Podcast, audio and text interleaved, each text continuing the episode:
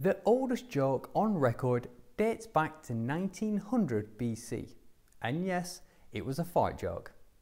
It goes like this Something which has never occurred since time immemorial, a woman did not fart in her husband's lap. Don't feel bad if you don't get it, trust me, you're not the only one. Take a ringside seat because in today's episode of Unusual as Usual, we're going to look into the life of a man that put the art into fart with the story of Le Pétomane, aka Joseph Pujol.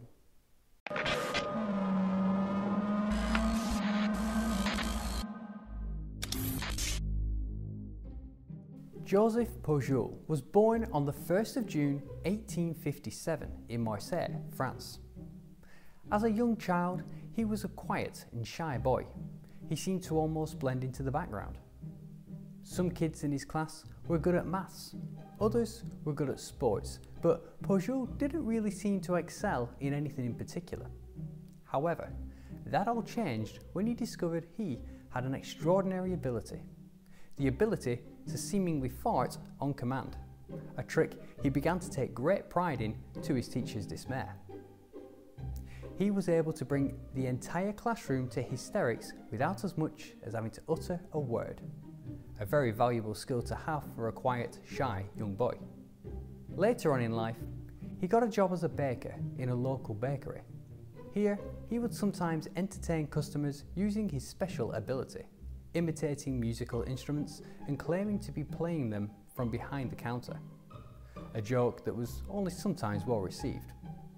Other times, the disgruntled customers would simply storm out of the store. He made his first official stage debut, age 30, in 1887, and it was an instant classic.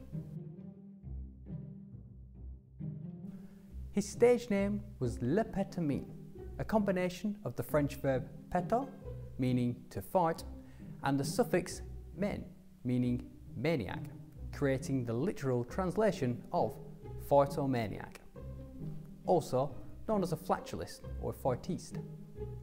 His stage show involved him imitating musical instruments, cannon fire, and thunderstorms.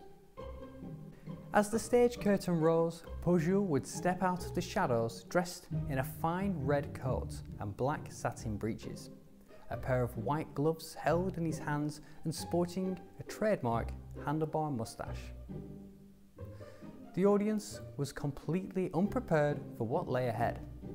One of his favourite numbers, a poem in rhyme about a stroll through a farmyard accompanied by farting renditions of animal sounds. As the uncontrollable laughter erupted from the crowd, it quickly spread through the theatre.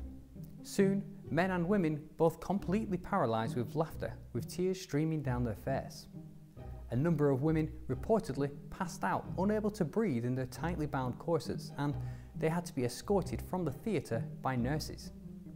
He developed his stage act locally for about five years.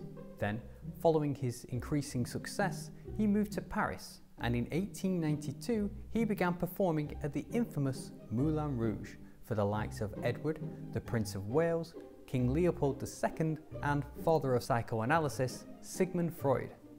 His other stage antics included him blowing out candles and performing renditions of popular songs, even the French national anthem.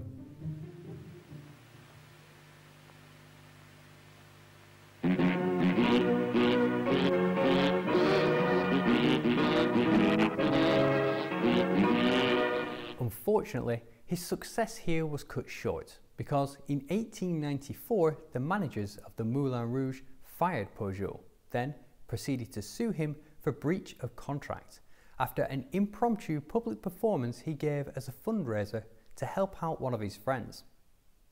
The Moulin Rouge won the case and Pujol had to pay 3,000 francs, a measly sum in compared to his usual fee of 20,000 francs per show. In hindsight, this was a disastrous move by the managers of the Moulin Rouge as it led to Pujol setting up his very own travelling show, which he called the Theatre Pompadour. And just like that, the Moulin Rouge lost their star act. Over the following decade, Pujol refined his art form, adding comedy routines such as impressions of famous people, his very own demonstration of the 1906 San Francisco earthquake, and smoking two cigarettes at once. I'll leave that one to your imagination. With the outbreak of World War I, Pujol retired from performing and returned to his bakery in Marseille, leaving behind an enduring legacy and inspiring countless books, musicals, plays, songs, and films. Joseph Pujol died in 1945, aged 88, and was buried in the cemetery of La Valette du Var, France. When a medical school in Paris requested the privilege of examining the late Le Pétomane's famous internal organs, the family declined, stating, There are some things in this life which simply must be treated with reverence. Contrary to popular belief, Pujol was not actually the first performing flatulist. Intentional passing of gas and its use as entertainment for others appear to have been somewhat well documented in the City of God, written about halfway through the first century AD, St. Augustine mentions some performers who possessed such command of their bowels they can break wind continuously at will, so as to produce the effect of singing. As other examples, medieval Ireland had professional fighters called brigatori, and the Japanese Kamakura period had professional performers of fart dances. It's also reported that even England's King Henry II hired a court jester called Roland the Farter to perform for the King's court every Christmas. His payment was 30 acres of land and the Hemingstone Manor in Suffolk. That being said, it's clear that Pujol had the most success. He left a legacy that spanned decades and has become almost folklore over time a made up character so unusual he couldn't have possibly have been real. Multiple musicals have been written based on his life, such as The Fartiste and A Passing of Wind. In addition, Pujol was even written into David Lee's 2007 rework of the 1953 Broadway play Can Can.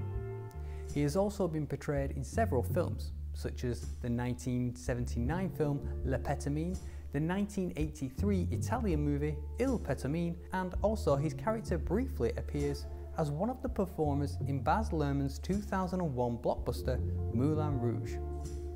He was also referenced in Mel Brooks' Blazing Saddles, and in the 1984 film Up the Creek, he serves as the namesake of La Pétomane University. Not bad for an 88 year old baker that's been dead for over 75 years. And there we have it, the story of La Pétomane Joseph Pujol. Were you blown away? Do you think fart jokes are as funny as Sigmund Freud did? Let me know in the comment section below and as always don't forget to like and subscribe. That's all we've got time for today but stay unusual as usual.